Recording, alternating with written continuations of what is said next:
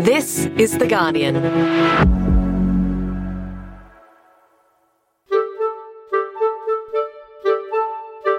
I'm Jane Lee, coming to you from Wurundjeri Land, and this is the full story.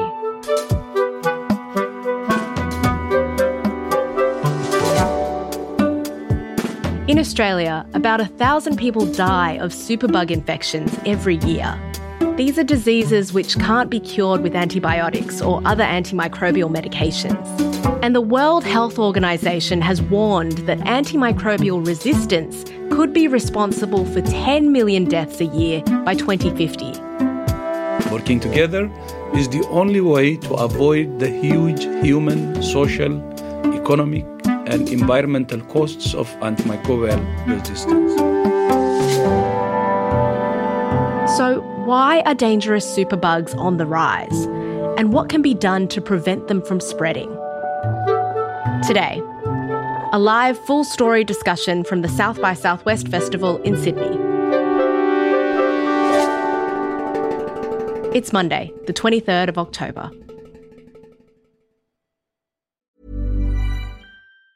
Tired of ads barging into your favorite news podcasts? Good news. Ad-free listening is available on Amazon Music for all the music plus top podcasts included with your Prime membership. Stay up to date on everything newsworthy by downloading the Amazon Music app for free or go to amazon.com slash news ad free. That's amazon.com slash news ad free to catch up on the latest episodes without the ads. Finding your perfect home was hard, but thanks to Burrow, furnishing it has never been easier. Burrow's easy to assemble modular sofas and sectionals are made from premium, durable materials, including stain and scratch resistant fabrics. So they're not just comfortable and stylish, they're built to last. Plus, every single Burrow order ships free right to your door. Right now, get 15% off your first order at burrow.com slash ACAST. That's 15% off at burrow.com slash ACAST. Hello and welcome, everyone. Thank you so much for coming. So, today we're here to talk about how big this problem is and what scientists, clinicians, governments, and we can do to stop it getting any bigger. Thankfully, there are some experts around the world taking the war against superbugs and the problem of antimicrobial resistance very seriously right now. We have three of them on stage with us tonight, today. John Iredell is a physician and microbiologist at Westmead Hospital, and Garry Myers is a professor of microbiology at the University of Technology, Sydney. And Natasha May, my colleague, is Guardian Australia's health reporter. Please make my guests very welcome. So let's start just getting to know our guests a little bit. Natasha, as a health reporter, what fascinates you the most about superbugs? Well, if anyone has ever had a urinary tract infection or knows anyone who's had a urinary tract infection, the idea of not being able to treat it is quite frankly terrifying. And I think it's quite easy to take for granted that we live in this age where illnesses like tuberculosis and UTIs have cures. George Orwell was only 46 years of age. The poet John Keats was only 25 years of age, died of tuberculosis. It seems like that could never happen today. But if there was a superbug outbreak, we'd be facing the prospect of going back into the dark ages of health and this really altering our life expectancy. Well, Jonathan, you're on the front line treating people with superbugs every day. So, what does that look like day to day? Well, I guess it's fair to say we've been completely dependent on antibiotics um, for modern healthcare. All of our transplant therapy, critical care. You know, if you get if you get hit by a car and end up in an intensive care unit, you're going to need an antibiotic. So it's completely transformed medicine. Um, not long ago, we had a visitor from a colleague in in Delhi who ran a looked after leukemia patients, and he made the point that cancer therapy, which we now is, know is so good for leukemia, was less of a risk to his patients now than resistant infection. He said his patients were more likely to die from antibiotic resistant infection than of the leukemia they came in to have treated. So it's a frightening prospect right on our shores. Hmm, terrifying. I mean, Garry, what are you most worried about in this space? You've been in this space for a while as well. Um, I spent a lot of time in my career researching chlamydia, which is well known in human populations, but uh, it's a major pathogen in animals as well. And it, now there's an AMR resistant chlamydia circulating in pigs because tetracycline is being used as a growth promoter.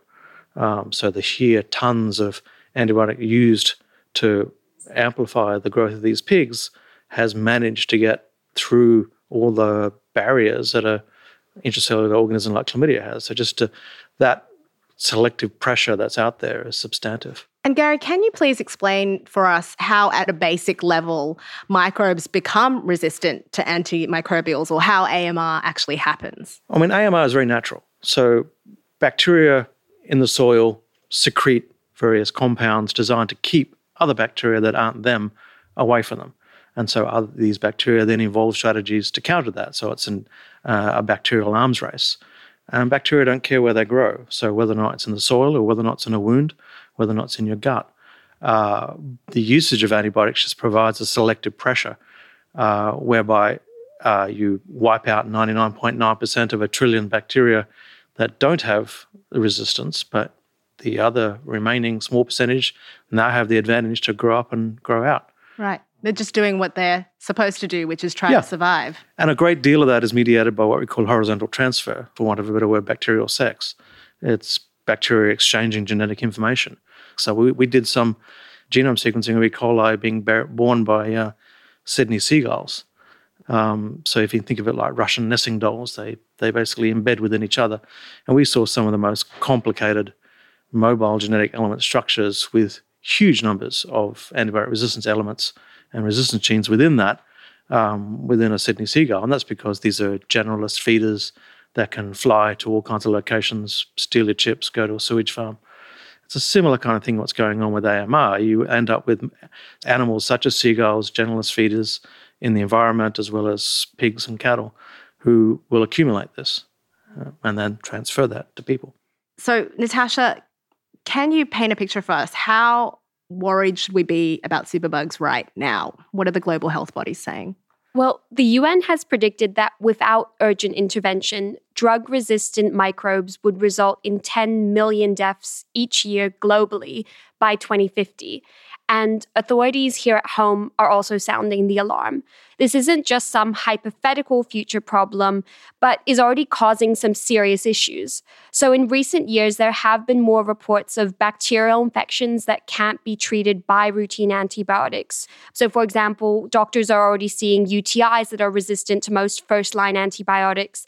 And we know that globally, antibiotic resistant infections are already killing 700,000 people each year. Wow. So the race is really on to get on top of this as soon as possible um, before things get much worse. Jonathan, what are some of the things, the driving factors that are pushing the rise of superbugs at the moment in the environment? Well, I think Garry's made a really important point. This is an ecological question, really. I mean, the bugs don't care much where they live. They all have special places they like to live, and some of them are more adapted to live with us, but they're usually a bit flexible and they can usually talk to their mates who live somewhere else. So there's opportunity to learn from each other inside an ecosystem that is responding to essentially intoxication of the planet. It's not just antimicrobials, it's heavy metals and all the other things we're filling our fish and our soils and our rivers with. Um, and so it's this constant ecosystem pressure in a perfectly adaptable uh, system, which is bacteria. I mean, they were arguably the first successful life form, still the most ubiquitous and diverse, and um, you know more of them in us than our own cells. So it would be unsurprising that they would adapt to these kind of pressures.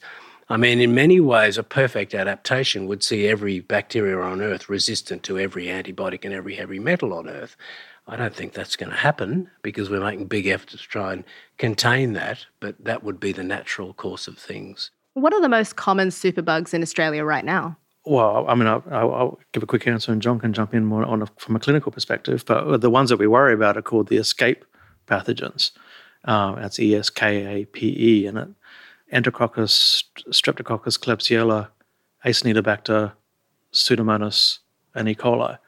Um, and these are the ones that are most adapted to us, and they're the ones that can cause significant disease in and of themselves. And when they're antimicrobial resistance, that disease can't be treated effectively. One thing to remember is that the ecosystem here in our hospitals is different than it is in other environments. So, for example, if you are in an environment where it is easy to maintain people individually so they don't spread infection from one person to another, then things that are well adapted to live in a hospital or live in a sink in an intensive care, which are different kind of bugs to the ones that normally live inside you, become the problem pathogens. Whereas the ones that we see commonly now are the ones that live in us but have breached our defences. So, for example, if you have a terrible problem with a car accident or some internal organ fails or something, then that organ, if it contains bacteria like the gut, for example, leaches them into your system. And if that, if they are resistant to antibiotics, then they're harder to deal with. Next, how we're fighting the war against superbugs.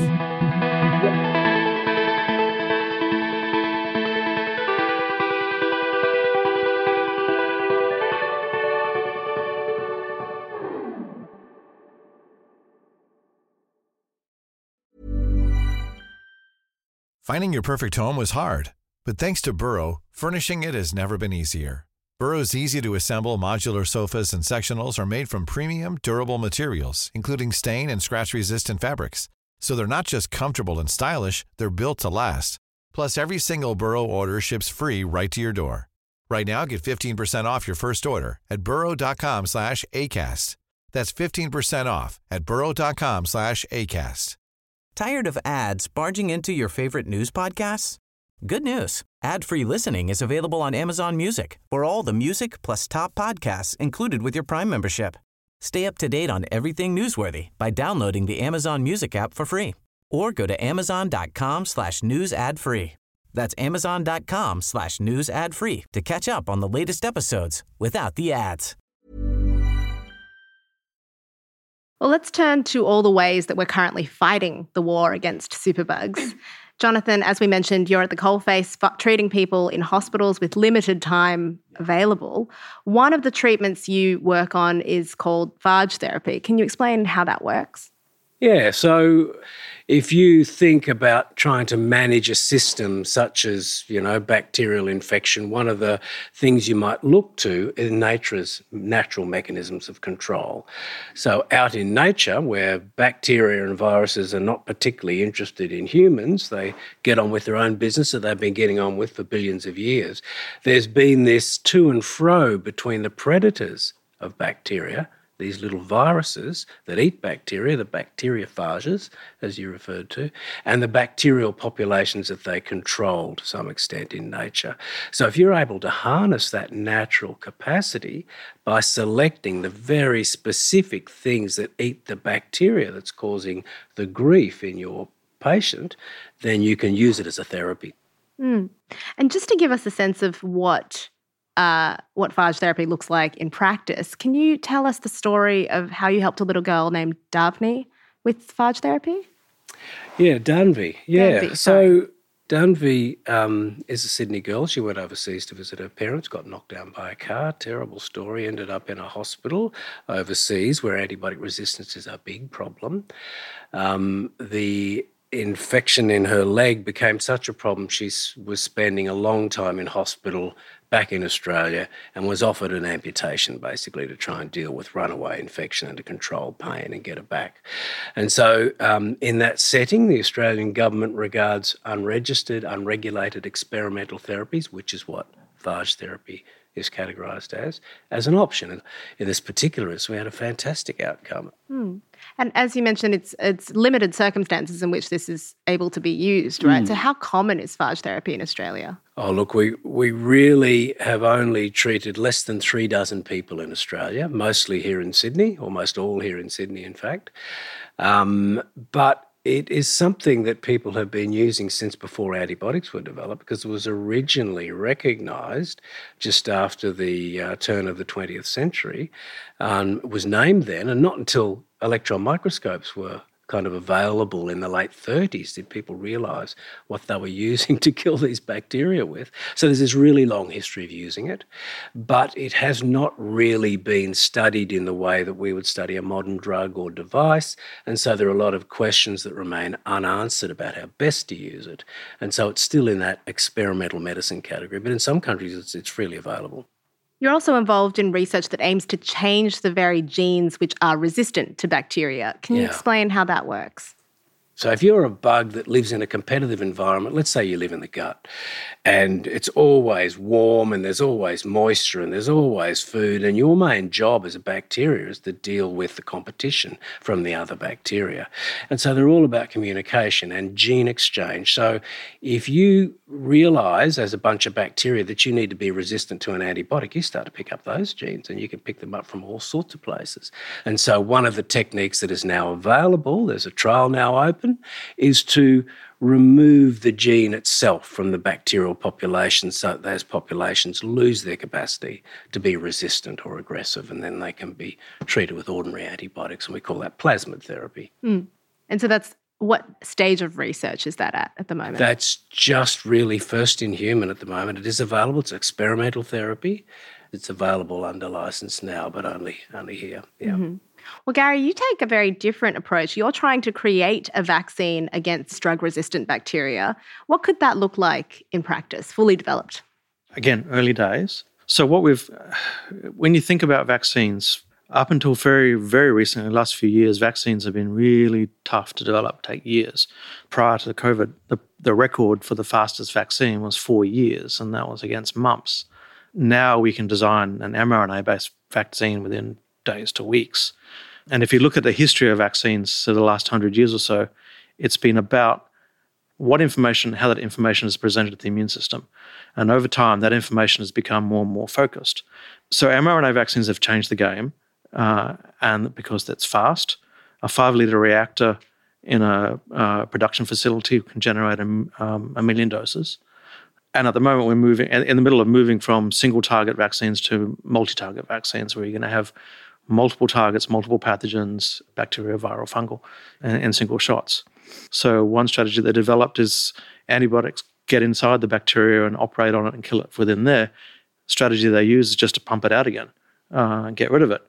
We may be able to, and we're exploring ways to look at RNA, not necessarily a vaccine, but RNA therapeutics, where we can block the efflux pump.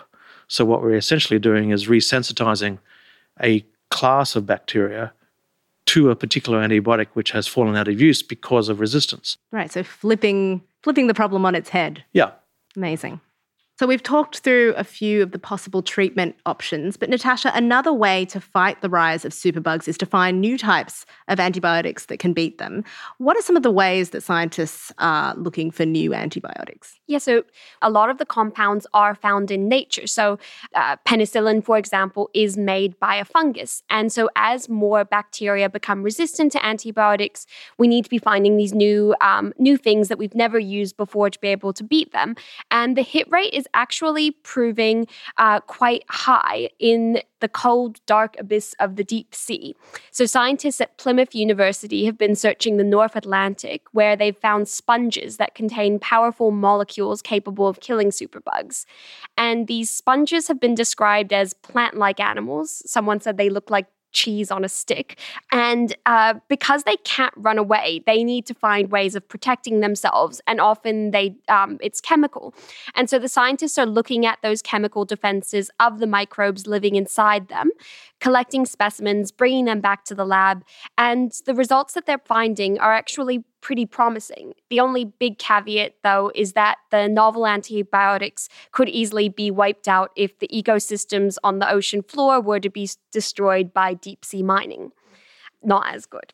But another method has been using artificial intelligence. So, given the time and money that it takes to develop these new drugs, it'd be impossible to physically test millions of compounds for antibiotic activity. But what researchers at the Massachusetts Institute of Technology have been doing is speeding up the early stage of drug discovery. And they found a powerful new antibiotic called Halicin by setting AI loose on vast digital libraries of pharmaceutical compounds.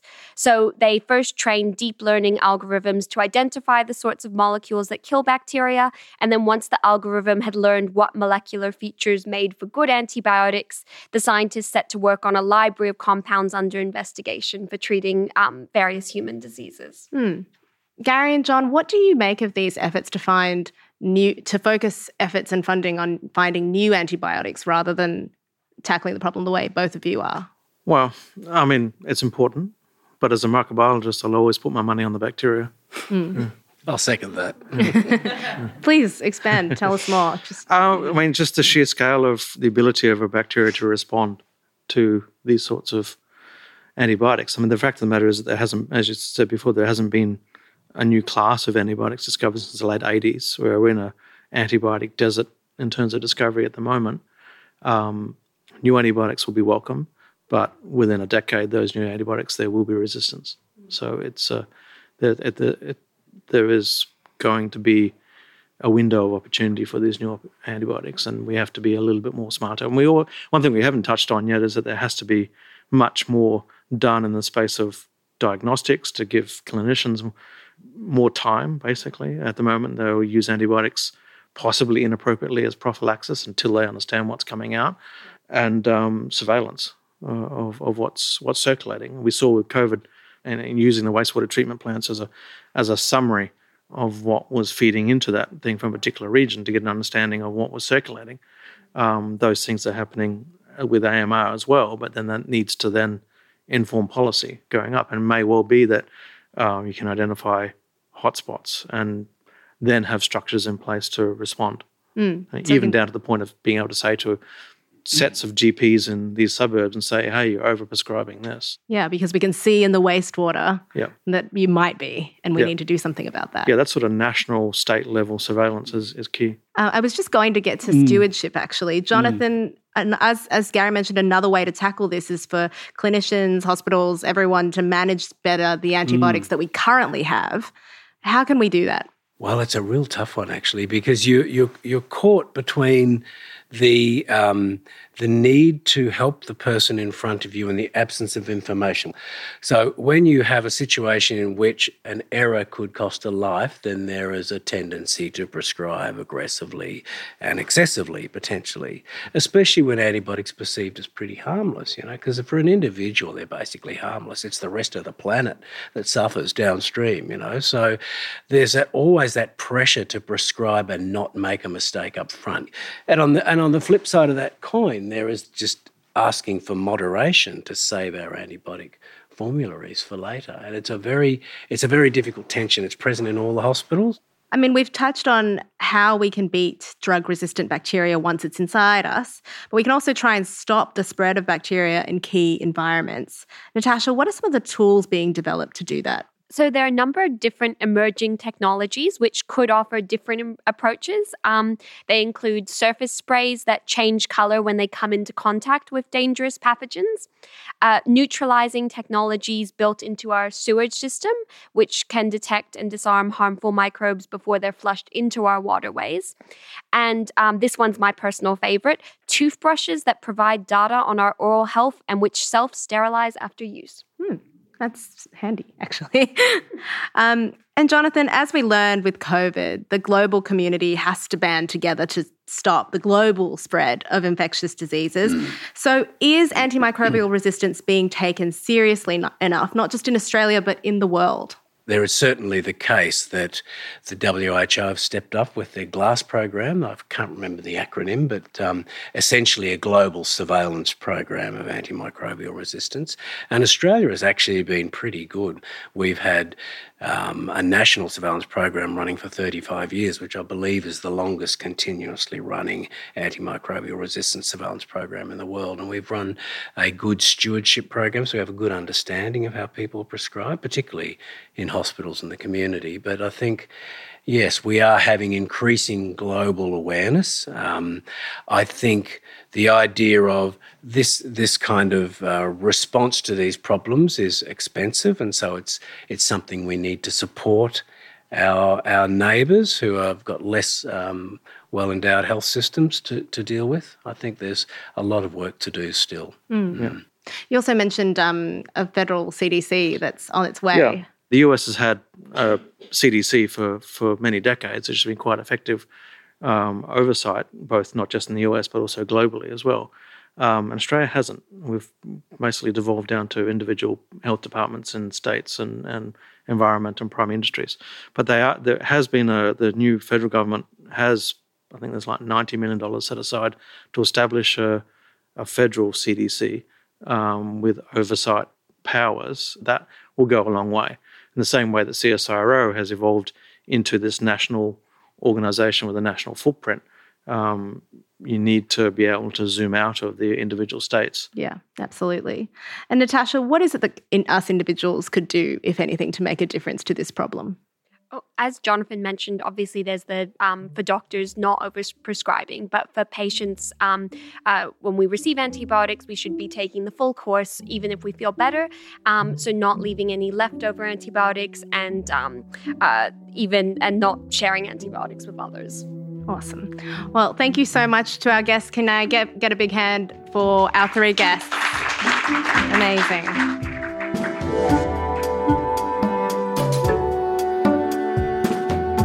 Today, you heard from Garry Myers. He's a professor of microbiology and a director of the Australian Institute for Microbiology and Infection at the University of Technology, Sydney. You also heard from Jonathan Iredell. He's a physician and microbiologist at Westmead Hospital and professor at the University of Sydney, and Natasha May, a health reporter at Guardian Australia. That's it for today. This episode was produced by Melanie Chun, Miles Martignoni, and Joe Koning, who also did the sound design, mixing, and composed our theme music. The executive producer was Hannah Parks. Special thanks to Guardian Australia's science reporter Donna Lu for her help in putting this panel discussion together. If you like this episode, don't forget to subscribe or follow Full Story wherever you listen to podcasts. You can also leave us a review. I'm Jane Lee. Catch you next time.